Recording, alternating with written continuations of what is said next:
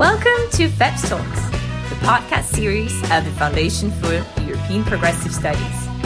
Find out more about us on feps-europe.eu. Welcome, everybody, to this episode of the FEPS Talks podcast. I'm Andreas Dimmelmeier, a policy analyst of the FEPS for Climate and Environment, and today with me is Mohammed Chahim, the Vice President of the S&D and the rapporteur on the Carbon Border Adjustment Mechanism. And just to get you started, we, I would like to ask you here, very, very happy to have you here, what exactly is a carbon border adjustment mechanism and why should we care about it? It's the most difficult question, you know. This is the because usually when we have debates, people ask you about the content, but we never sit still and think about okay, what does it mean? What's the meaning or the goal of CBAM? Well, uh, the carbon border adjustment mechanism is uh, a border adjustment in the context of the WTO that you can correct at the border, um, but now we do it for the carbon content of products. But the idea is to create a level playing field between EU producers that deal with carbon pricing and producers from third countries that can import their products without uh, needing to pay any uh, carbon price under the emission trading system. And uh, we see uh, this as creating a level playing field between European producers and uh, producers outside the EU. But it's also, uh, let's say, an alternative or um, for the carbon leakage measures that exist today. And one of them is, for example, free allowances. So whenever you have a carbon border adjustment mechanism, you don't need free allowance as a, a carbon leakage measure. So basically, it helps on both sides. It's it stops the weakening of the carbon pricing signal due to the free allowances and other subsidies, and uh, it incentivizes producers outside the EU to also uh, decarbonize. Okay, thanks. A lot. So just to uh, clarify, it is some sort of tariff that is leveled at the board, levied at the border when goods enter the EU in our case. Yeah, so from a trade perspective, we have to be careful what words we use and a tariff is, uh, is can be uh, um, uh, interpreted a bit uh, differently. So we prefer to say it, it's basically CO2 price on the carbon content, and it's not a fixed tariff. So it's that's why it mm-hmm. changes in the same way as the emission CO2 price in, within ETS changes so and it so it basically mirrors that uh, mm-hmm. uh, that price. That's why i don't think a tariff is a good idea mm-hmm. or a tax. And then we would be in the in an issue with the member states because they have the uh, basic it, it's not a how do you say that? It's not a, an eu um, competence. competence. It's a member state competence. So we say it's mirroring the the co2 price and then you pay certificates. It's not a tariff. So you hand over certificates uh, based on the carbon content of your products Okay, and as you said, this is the, the meaning of this is that you can kind of have the level playing field between producers of carbon yes. intensive products in the EU and outside mm -hmm. of the mm -hmm. EU, and that this would mean that we can get rid of free allowances. Well, uh, among others, yes, free allowances, yes, maybe also indirect cost compensation for heavy electricity use, because we also want to extend the CBAM to indirect emissions. Because I think a big share of uh, the carbon footprint lays in indirect emissions, either electricity use or heating or cooling. And I think uh, if we take Paris serious, we have to significantly decrease our carbon footprint, whether you produce inside the EU or outside the EU. Because imagine, we a big share of our emissions come from outside the EU. If you would measure carbon based on consumption, I think our footprint will be much higher if we look only at the end pipe or the production pipe emissions. So I think we need to take responsibility there as well. And uh, therefore, I'm a very big enthusiast when it comes to carbon border adjustment. So, thanks a lot for the explanation. Now, in terms of there is going to be money raised by this carbon border adjustment mechanism. Mm-hmm. What would be the estimate of this, and how do you think it should be spent? So the estimate is, around, is I think between 800 million euros to 1.2 billion. Let's per say year. 1 billion per year. So again, I want to be as honest as possible. Eh? We need to make sure that not only our intention eh, is that it, this is an environmental measure, but also that it's perceived internationally as an environmental measure. Then using revenues, the use of revenues can help either improve this vision or weaken it. So if you want, at the one hand, say this is an environmental measure, and then you use the revenues for your own resources, or for example, to subsidize or to use them in the in the own resources to finance all kinds of things. I don't think that helps. So I think under the WTO it would be very helpful. I'm not the only one who's saying this. Basically, the whole INTA, the majority in the in the Trade Committee of the European Parliament is saying that as well. It's helpful if you, for example, use the money for international climate finance. And by the way, the pledge that we made uh, for Paris to finance to help finance international climate, let's say 100 billion a year, starting 2020, we're still a bit behind. I can tell you. So why not, you know, hit a, two birds with one stone? use the money, also show that your intention is that this is a solely a climate measure or environmental measure, and you use the revenues to help other countries to decarbonize. And I, and I say specifically least developed countries. Do knowledge transfer, help them decarbonize the electricity grid. I think that's good for them, and at the end, it's also good for us. So, uh, to understand right, some of the revenues from the carbon border adjustment mechanism should be used, in your view, for cl- international climate finance. In my view, I think we should use it to first finance the administration that we mm. are going to need to set up for this measure. And if I was in charge, if I can convince other political groups, I would say use as much, maybe even the whole bit for international climate finance. We need it because we made a pledge. And second, it helps us uh, defend the position under the WTO that this is a climate measure. Okay, let's perhaps also get a little bit into because you've written as a shadow rapporteur, of course, a report with a lot of amendments uh, with regards to the Commission's initial proposal. One thing is that you proposed a different timeline yes. Uh, from the Commission one. Can you elaborate how this differ, your proposal differs from the one that was tabled initially? So I think the Commission wants a transitional period of three years and then a phase out period of 10 years. So the moment they introduced this bill, uh, we, the industry still had, let's say, oh, just over 14 years, almost 15 years of free allowances. 15 years. Knowing that ETS started in 2005, we're talking about almost 30 years of free allowances in total. I mean, that doesn't add to the idea that this is a policy that we need to use to accelerate our ambition. Also, I believe that the uh, European Court of Auditors is very clear on free allowances. They do not help decarbonize. We've seen studies by NGOs showing that uh, windfall profits are being made using free allowances. I mean, we're talking about public money. Why can't we have a say in what is done with the, those funds?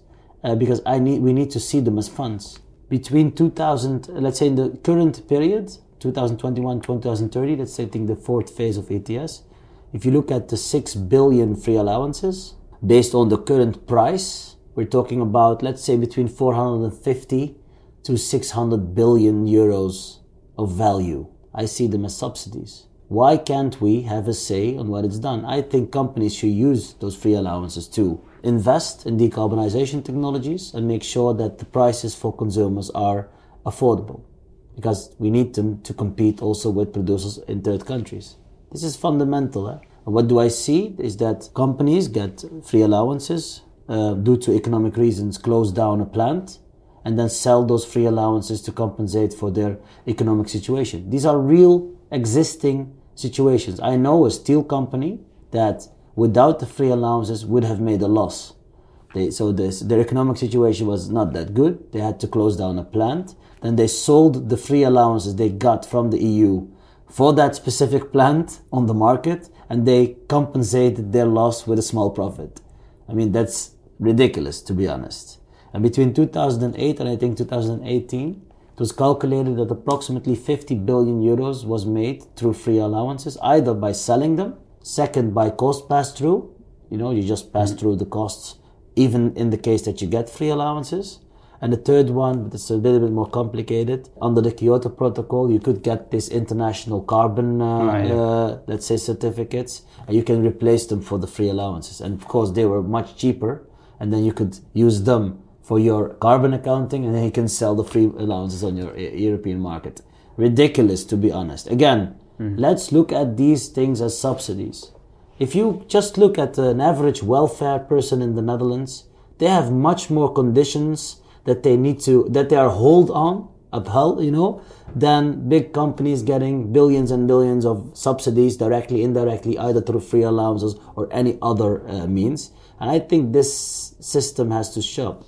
Direct fossil fuel subsidies in the EU, 55 billion. If you look at the IMF, they do a calculation on indirect and direct subsidies for fossil fuels. In the EU, we're talking about, let's say, a small 350 billion euros. This is outside the free allowances. Eh? This is a lot of money. Why aren't we asking questions about that? If we would use those funds to decarbonize, eh, the situation we had today with Ukraine and Russia would have been perceived in a totally different way. This is what I'm saying. Okay, yeah, that's a lot of information. That's very Sorry. and I- no, no. Yeah. it's it's also very uh, good that you to to present all those numbers here. I mean, one question that kind of comes up here is a little bit if we need to really get rid of those kind all those massive subsidies that are still kind of maintaining us on the on the fossil fuel path and are well, as you said, a lot of conditions to people that want to decarbonize, not so much of the status quo. What is the role of a carbon border adjustment mechanism here? Is it, as you said, compared to those numbers, one billion a year doesn't sound like much money. Exactly. No, but for, that's why I, I say, and this mm. is the, maybe the question that I needed to f- finish. Mm. So I, I say that we need to make the transitional period shorter. We don't need three years to collect data. I think we can do it in two mm. years. I think we can do it in one year. I think a lot of data is already there, but uh, let's do two years. Let me be pragmatic. And then instead of having a phase out period of 10 years, I think we can do it in four years. But I assume in uh, free allowances of 10%, 20, 30, and then fin- finally 40%. A little bit not linear, a little Yeah. bit more, uh, let's say, uh, exponential, small exponential. but I think it's understandable. So what, what we need to do is see how we can help industry decarbonize. That's, that's an important one. But we also should check whether some sectors could have done more than they did. Because it's very easy to keep on holding old technology and hopefully use as much time you can have to, you know, use it because it doesn't require then new investments. But at some point, as I also said in the, in the commission a couple of days ago, on the committee level, said I have a different vision on how our industry should look like in one or two decades. I want a vibrant, efficient, sustainable, uh, new se- sectors that are state of the art, where the rest of the world looks at how we produce and say, wow, this is exactly what we need. Yes, in the beginning, we need to invest, and costs will be higher than, than following business as usual. But if we would look at all those subsidies that we give, the lock in that we are in with the fossil fuels, I think uh, then a lot of opportunities will arise. We don't need more money to decarbonize. We need to use the current funds and invest them in other in other opportunities. Yeah, I think that's a that's a very valid point. And I Okay. think and, and CBAM takes away the argument that unfair competition from companies outside the EU that are not uh, that don't need to pay a carbon price. That argument is taken away from a lot of people to say we cannot decarbonize because we create a market and guarantee that market for the EU producers. Indeed, if you export a lot of your products to the outside the EU, then there is a problem. I, I acknowledge that. Mm-hmm. We are now thinking of how, how we can help those export dependent companies by, for example, looking at dedicated funds within the innovation fund to help them invest in cleaner tech so that they again become more competitive compared to our countries out or comp- uh, companies outside and they don't feel the burden of a high CO2 price. Let's Yes. zoom in on this a little bit. From your view, who would be both in Europe in terms of sectors, but also outside of Europe in terms of countries on which have a higher sector concentration of those industries, who would be most affected by the by the CBAM? From a country perspective, Perhaps from a inside EU from a sector perspective and outside EU from a country perspective.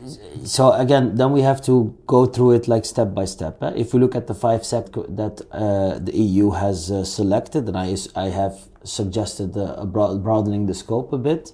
I think if we look now, I think the most affected, I mean, sectors we know because they're defined in, by the Commission. It's steel, aluminium, fertilizers, and steel, fertilizers, electricity, and chem- no, no, chemicals is not there yet. What? Let me give me cement, Ah, cement, and electricity. if you look at these products, I, I say extended also to chemicals mm. due to the high trade intensity and the carbon content of chemicals. But if you see, then it's Russia basically, Ukraine, Turkey, Morocco. I think these are the most affected countries, all do with different reasons. So from one, we get a mix of these products. From another, it's mostly cement and electricity, etc., etc and but of course you have companies that for example you have a cement company that has um, a factory in or a plant in greece and a plant in turkey the same company i mean mm. of course they're affected but at the same time they could maybe increase production in the eu uh, instead of producing it in turkey under different let's say carbon circumstances and then export it to the eu so what the effect will be for that company is a bit hard to say but again it's an environmental measure we want to decarbonize. We all signed the European climate law. And change comes at costs. But we say we are willing to help you. We don't just make laws and then say you deal with it. We also come with the right funds to help decarbonize. I mean, we're into this together. The question will be are we continuously going to delay this transition or are we going to start doing it? And if I, for example, take one sector, let's take the cement sector. yes, we can be very uh, look at the differences between countries and say, well, they have a different type of cement and we have also different characteristics. But if I look at the best available technologies in the EU, uh, compared to let's say Morocco or India, then in the EU it's the best available technologies for cement are approximately 48% of the companies use them.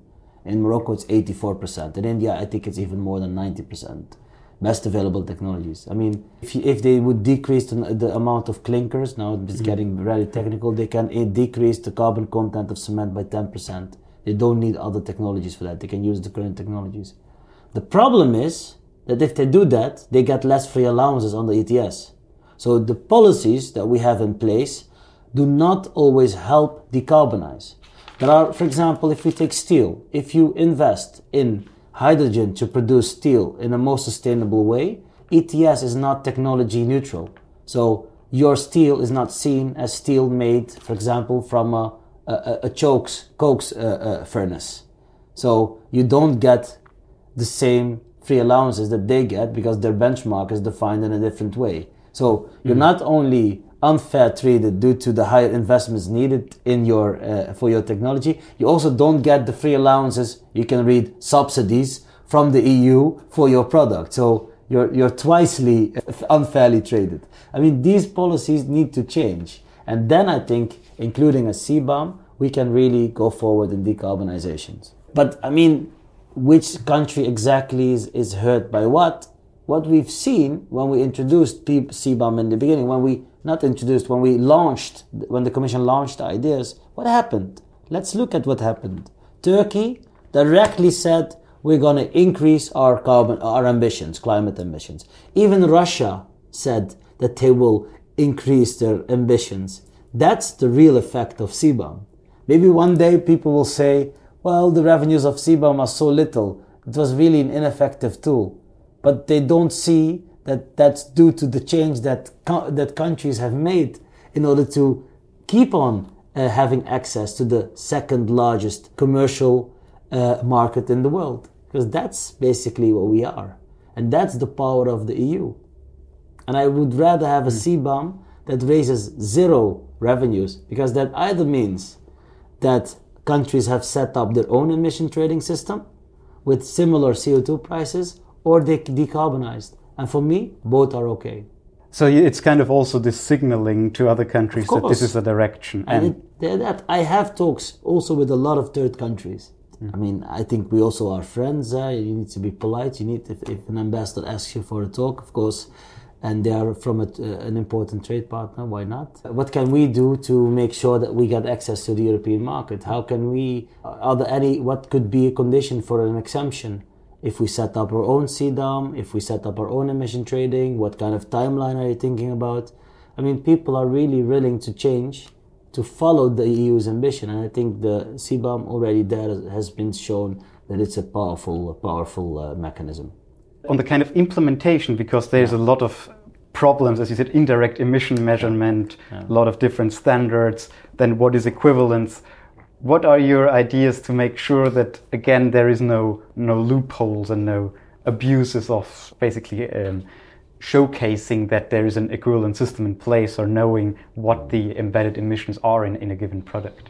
So, I mean, I think it's time that we talk with uh, trade partners to see scientifically if we can agree on, let's say, an international accounting standard for carbon. I mean, this is very needed. I always make this joke that, uh, you know, I tried to lose some weight and uh, I was quite successful in it, to be honest. I still have a lot to do. but uh, if you have a scale and you put one foot on it, then the scale looks good. It's good for your ego, but it has nothing to do with reality. So if we don't measure carbon in the right way, then indeed you can can seem that you produce in a very clean way compared to others, but that's because you measure differently. So if we only measure tailpipe without, let's say, uh, the, the the whole, let's say, from mining to production phase, or look at life cycle or whatever. Mm. I mean, we have to have an agreement on how to measure carbon. That that would help already a lot. If the US does it in a different way than we, then nobody, uh, that's not helpful for anyone. I think the scientific community should should play a key role there. That's one point. For me, I think that's that's an important one point. Second, we have a transitional period. I, I say two years. The Commission says three years. I think there's a lot of things that you can do there uh, in types of when you are implementing it, collecting the data, things will arise. You know, circumventions will arise. Maybe you need to adapt the products that fall the CBAM, maybe also products further downstream. Uh, but these are all possibilities that we have in the current legislation. This legislation is full of review clauses. A review clause, uh, implementation and delegated acts for the Commission to adopt uh, the legislation if needed based on the data or based on the situation that arises at that point. I mean, what else can you do?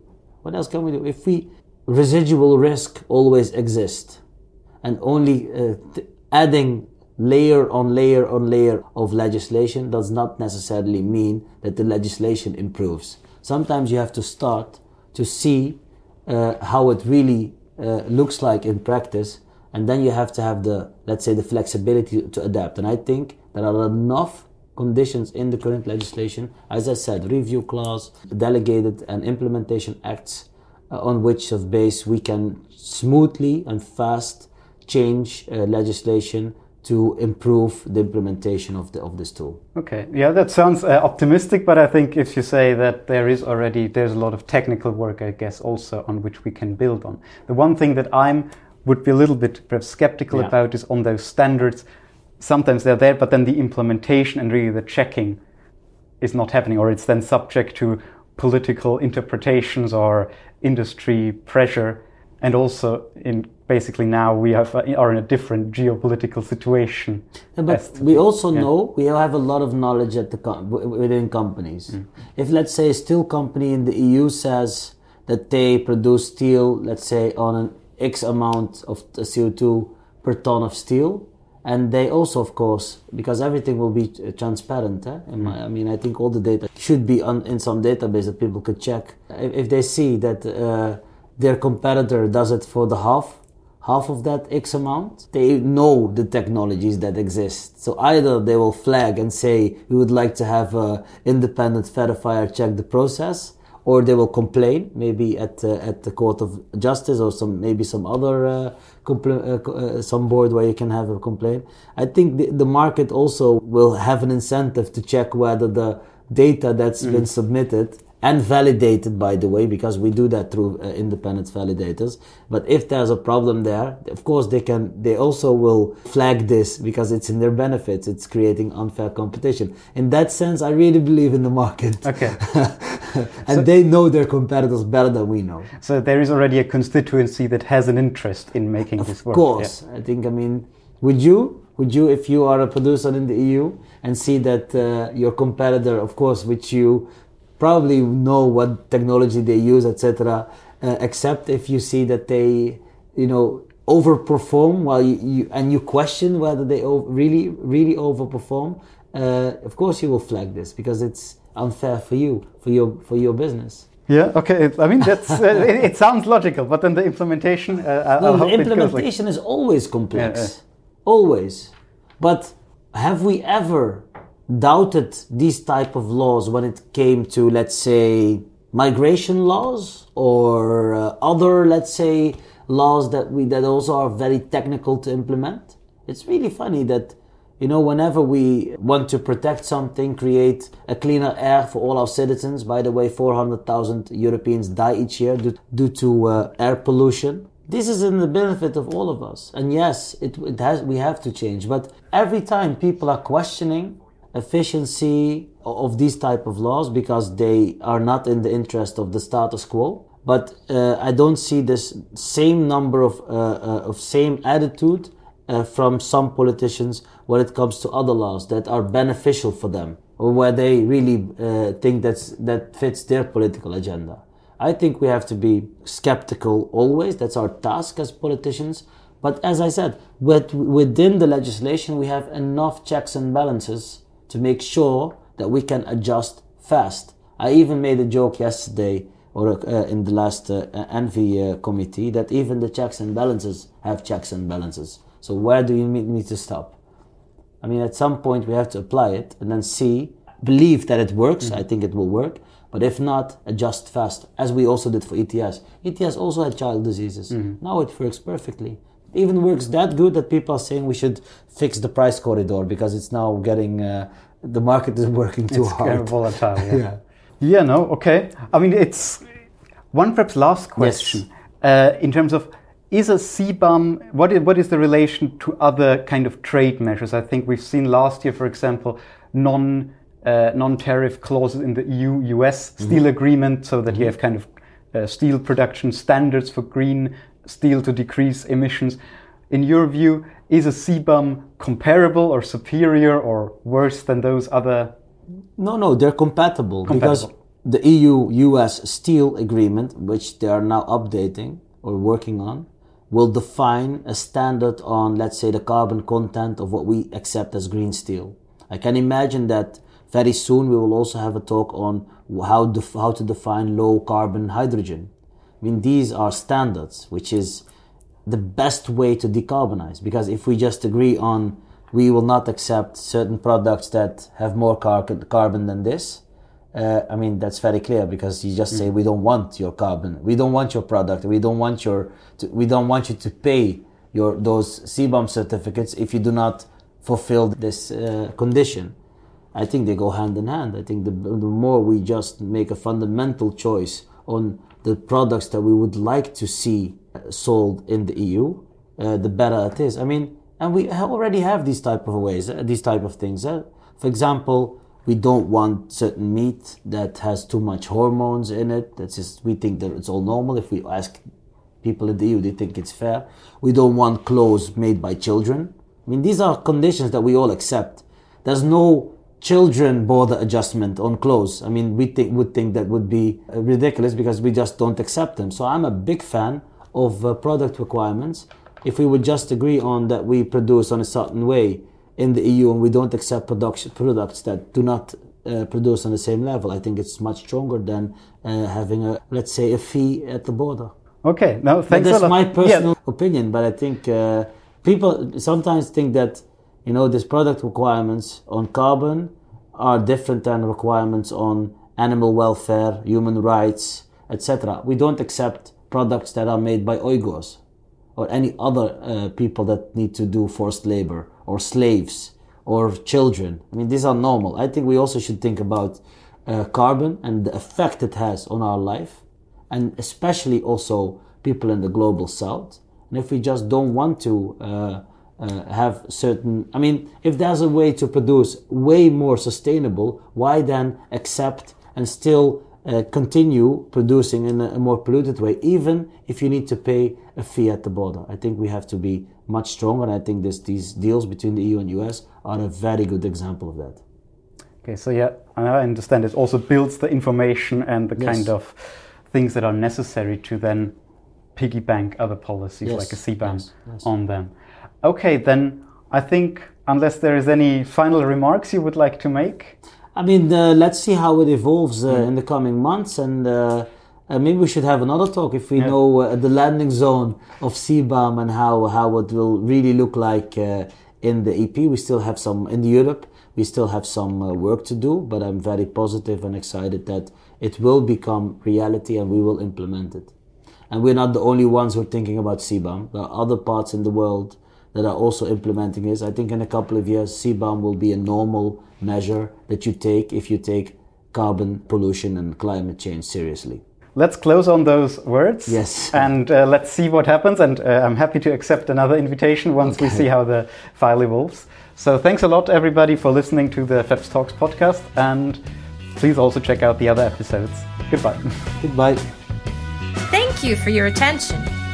If you found our conversation interesting, do not hesitate to share it on social media with the hashtag FEPSTalks. More is yet to come. Stay tuned.